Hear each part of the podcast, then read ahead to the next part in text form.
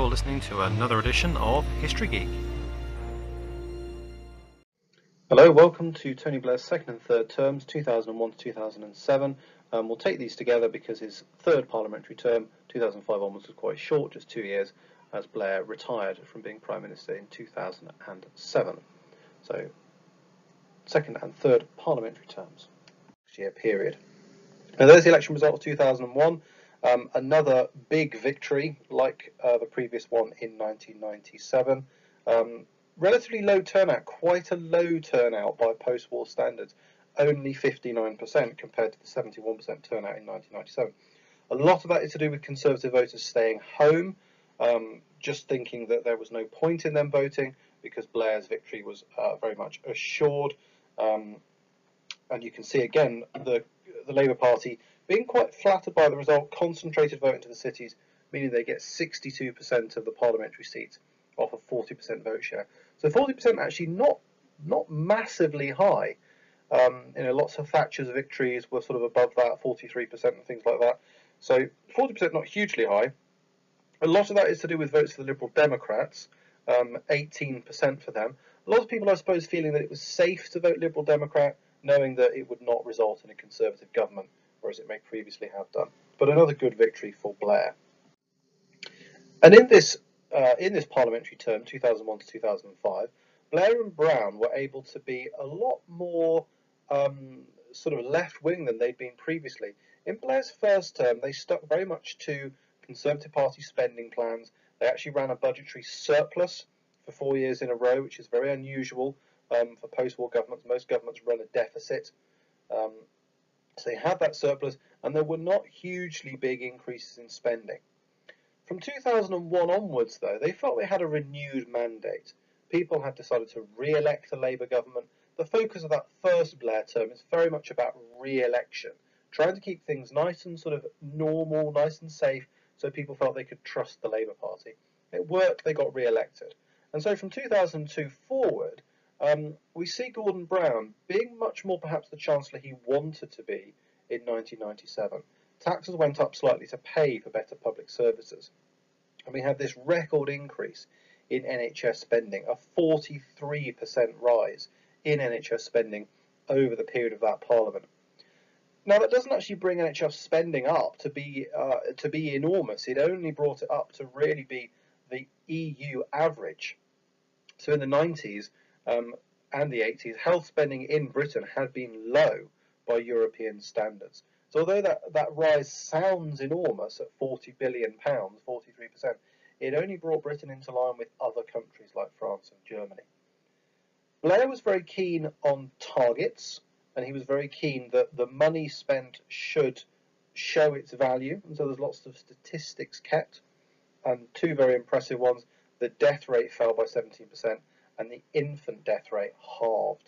Two very impressive stats to show that this extra money really was working.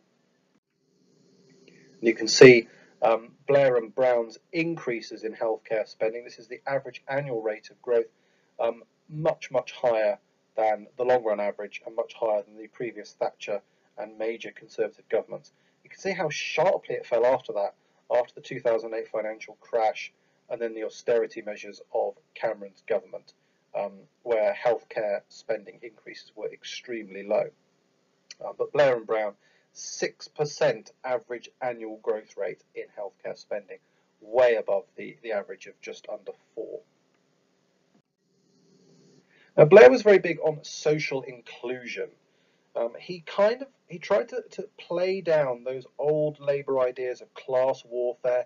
He didn't like to talk about class. He famously said, "We're all middle class now," which is a slightly meaningless phrase, but he was trying to play down this idea of sort of working class Labour Party, big working class unions fighting against the establishment. Um, Blair wanted more social inclusion, so he introduced laws that recognised homosexual and gender rights. Um, for example, the age of consent for homosexuals and heterosexuals was brought in line to be the same at sixteen, whereas it had been twenty-one for homosexuals.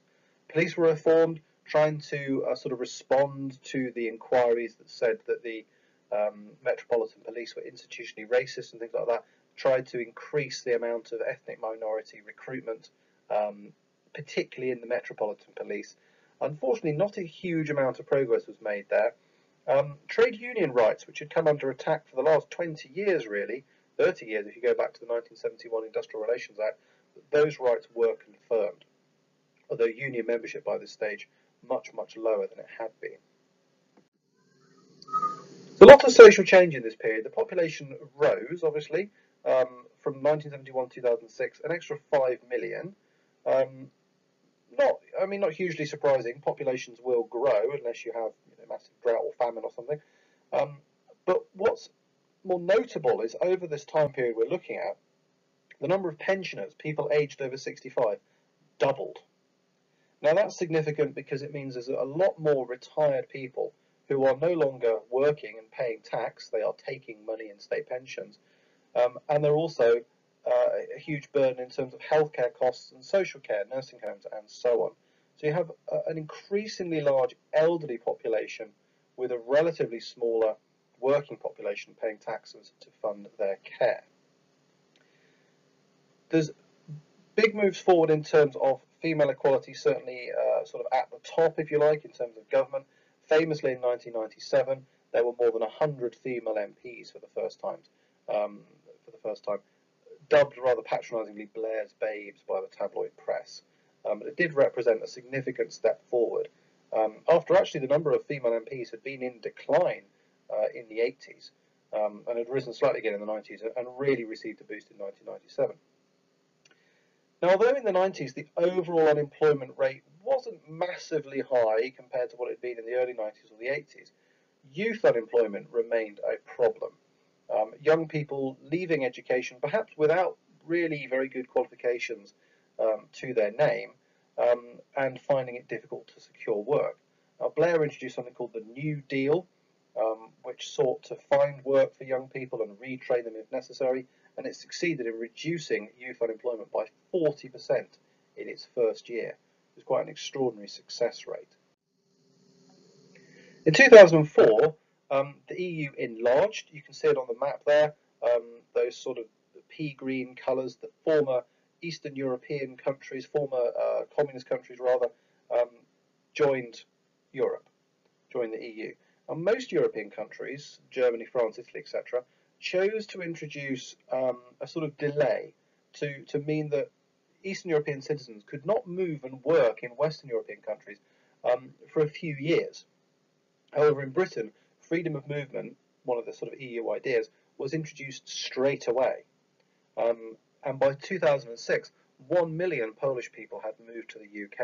So there's a very sort of sudden movement of people, most of them young men, typically looking for work. And indeed, you know, all the economic stats show us the huge benefits of immigration, very much more likely to be in work, very unlikely to claim benefits or need healthcare, you know, very, very good at um, Uh, countering that problem of an aging population, young, employable, skilled, all the things that you want in workers really. Typically earn some money here and some return home, some stayed, um, but you know certainly cause some tension in some areas, and this level of immigration is one of the factors which I suppose led people to vote to leave the European Union um, when the referendum was held under Prime Minister David Cameron. Um, immigration, though, was vital to solve the U K's ageing population problem, um, but was controversial. The U K remained the largest exporter of people across Europe, though. The, the total number of Britons living abroad within the E U is higher than any other country. Um, so it is rather two-faced for Britain to complain about uh, economically valuable immigration into its country when actually a lot of uh, British emigration is not economically valuable. It's sort of pensioners moving to the south of Spain and so on. So on to the foreign policy of Tony Blair. Now, this is his most controversial area. His foreign policy up to two thousand one wasn't especially controversial.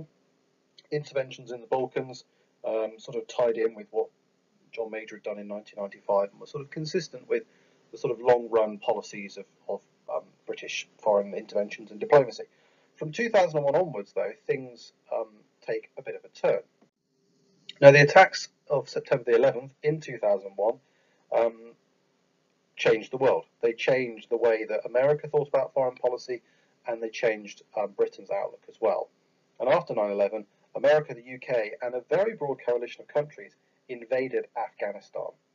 Their aims were to dismantle Al-Qaeda, which is the terrorist organisation which had uh, organised the nine eleven attacks, um, and also to get rid of the Taliban government, which supported Al-Qaeda and allowed it to use uh, Afghanistan as a base for its terrorist organisations. Now, as is often the case with these things, those sort of military operations of the Taliban government was very quickly toppled, um, in the sense that the, the American army was, was huge, very well equipped, the British army was well trained and uh, effective at what it was doing, and so the objective of sort of taking the capital city of, of Kabul and toppling the government was accomplished pretty quickly. What then remained a problem, though, is the countryside, particularly the mountains, um, the Tora Tora mountain range, um, very difficult to sort of overcome, very difficult to sort of root out your enemy, um, and a long-running sort of counterinsurgency guerrilla war uh, carried on um, in sort of an, an echo of the Vietnam War, or indeed the Soviet invasion of Afghanistan. Afghanistan is very difficult terrain, easy for people to go and hide, um, and it can be very difficult to root them out. So a quick toppling of the government, but then a very long-running campaign thereafter. Now, following on from this, attention turned towards Iraq. Now, Iraq had nothing to do with the nine eleven attacks, but there was a feeling after nine eleven um, that George Bush characterised uh, as being a war on terror, and he identified a so-called Axis of Evil, countries that he felt were broadly enemies of America and ought to be dealt with, and dealt with in an upfront confrontational way, rather than the diplomacy that maybe had been favoured previously. Now, there was a feeling that Iraq was the most dangerous of these so-called Axis of Evil countries. And in September two thousand two, Blair presented a Joint Intelligence Committee dossier, so a, a selection of evidence, a document containing evidence from M I five, from M I six, looking at Iraq's so-called weapons of mass destruction, W M D.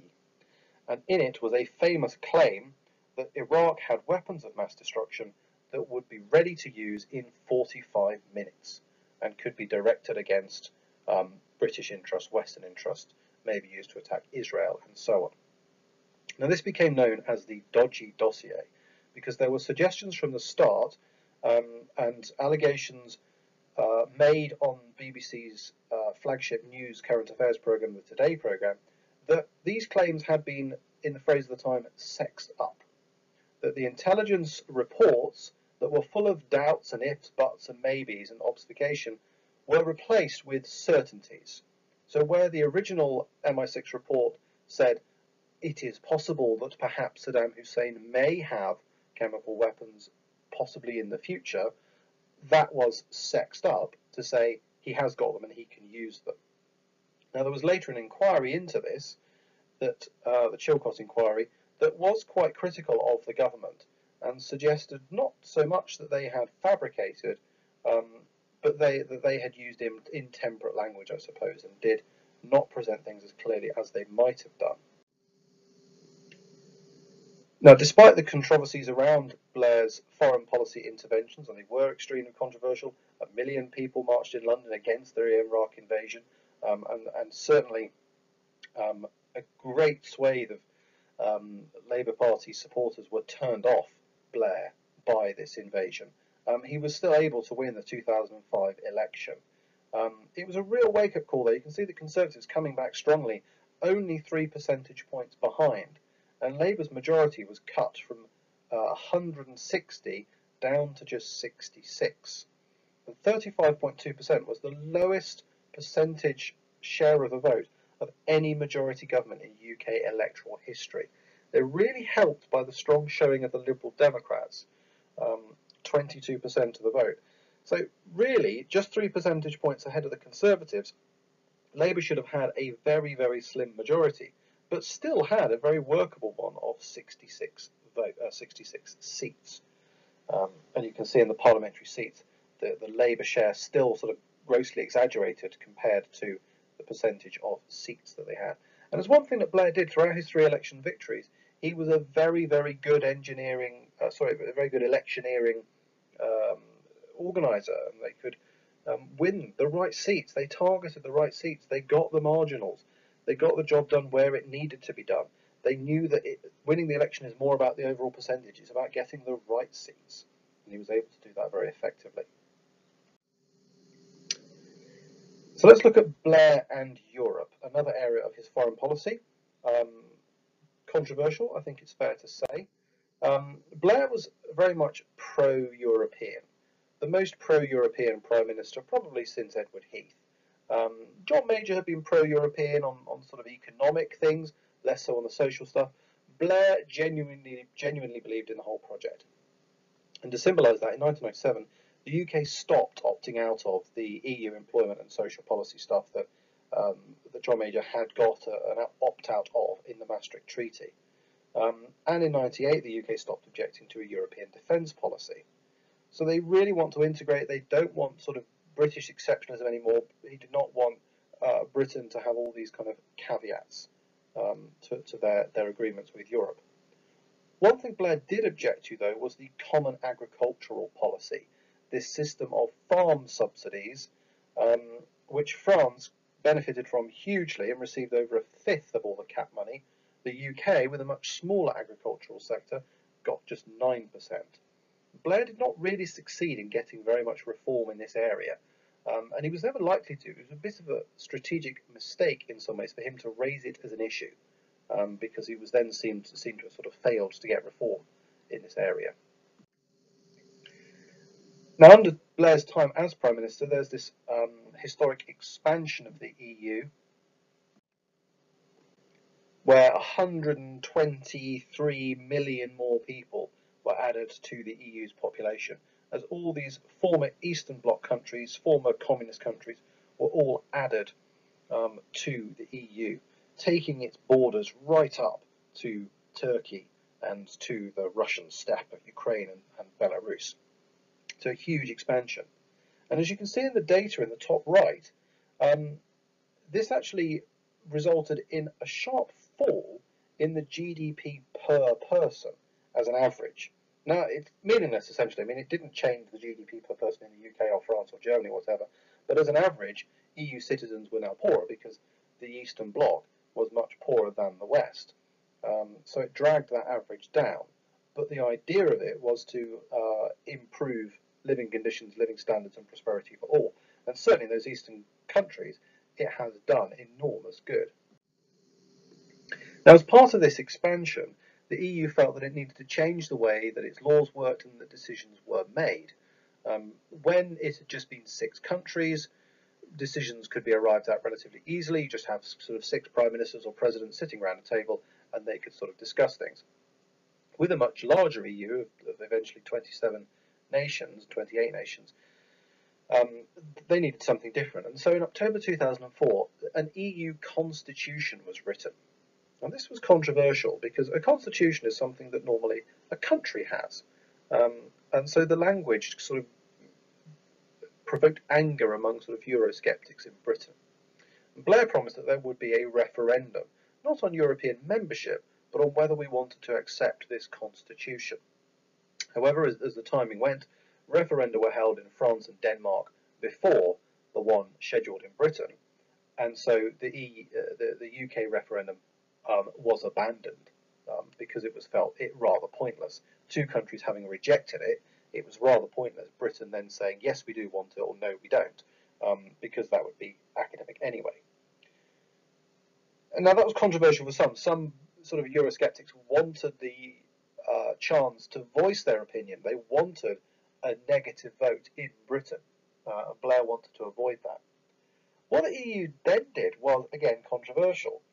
This E U constitution was essentially just changed into a treaty. Very little about it was altered, and it was signed uh, as the Lisbon Treaty, um, where because it no longer had this word constitution, it wasn't seen as something that had to be voted on and was just agreed by the leaders of the E U. So in summary, here's an example conclusion um, for Blair's uh, foreign policy. Tony Blair's foreign policy was often weak, and he failed to lead other nations, preferring instead to follow. In regards to the two thousand three Iraq invasion, he failed to secure European support or an U N resolution, the latter leading many experts to question the legality of the war, damaging his and Britain's reputation. Although he appeared to be decisive in Sierra Leone, the change of mission was credited to the army commander rather than Blair, which suggests that Blair was personally not strong enough to take responsibility of the mission to support the government of Sierra Leone, and that the intervention was not of Blair's making, again showing that Blair was not a tiger in foreign policy. Europe was probably Blair's most poodle-like moment, as he failed to deliver on the promises he had made whilst giving away concessions and increasing the U K's monetary contribution in order to appear part of Europe.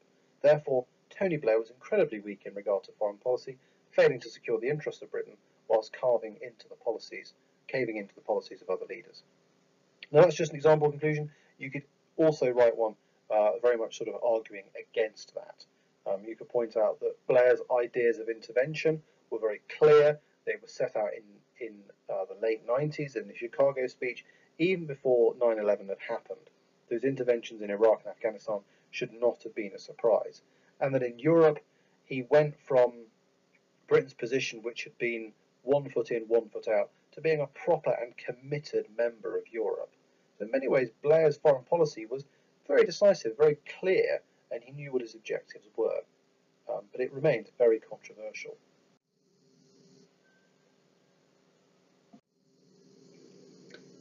Now, just to summarise the successes and failures, huge number of successes for Tony Blair in office from nineteen ninety-seven to two thousand seven.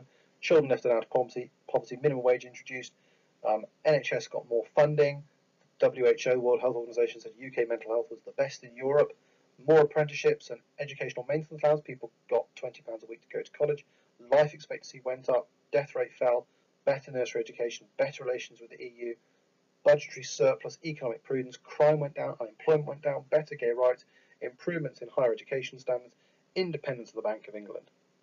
On the failure side, he didn't really do anything to reduce the gap between rich and poor. Um, the invasions of Iraq and Afghanistan were seen as U K being subservient to the U S A. No massive change there though, if you think back to British foreign policy from the war onwards, that's always been the case. So not necessarily something we should uniquely criticise Blair for. Didn't do enough to re-regulate banking after Thatcher had deregulated banking, leading to the crash of two thousand eight. Um, sold off gold reserves at a low price, although you'd have to have a lot of foresight to know that gold was going to rise because of the uh, increase in mobile phones. Didn't stop tax evasion. Didn't do much for climate change or obesity. Over complex legislation and reforms. More money spent on the E U. Excessive spending, perhaps. Um, the sort of argument, I suppose, on the right of politics is that they spent too much money. Failure to address immigration and the social concerns that it raised, um, internal disputes, Blair versus Brown, some curbs on civil liberty, Britain became the C C T V capital of the world, we've got more C C T V cameras per head of the population than anywhere else in Europe, um, antisocial behaviour orders um, were controversial, these kind of court orders introduced to stop troublesome youths causing trouble in public spaces.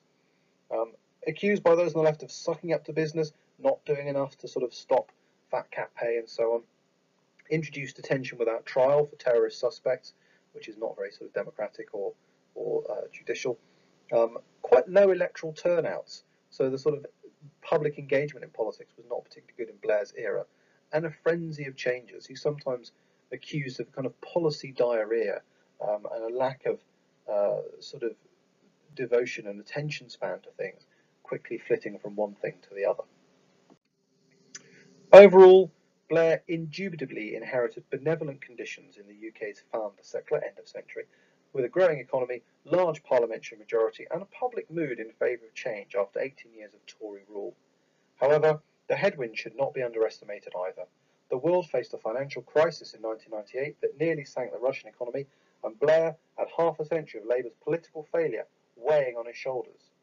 Yes, Blair was too preoccupied with securing a second term, but this is entirely understandable given Blair's, given Labour's electoral history, especially post nineteen seventy. Despite these difficulties, Blair was able to sustain economic growth, revive Britain's damaged public services, and ensure that the British people felt the benefits of growth by introducing a minimum wage and tax credits. Ostensibly, Blair was sailing in calm waters, but he avoided the potential icebergs to set a clear path to a sea of tranquility.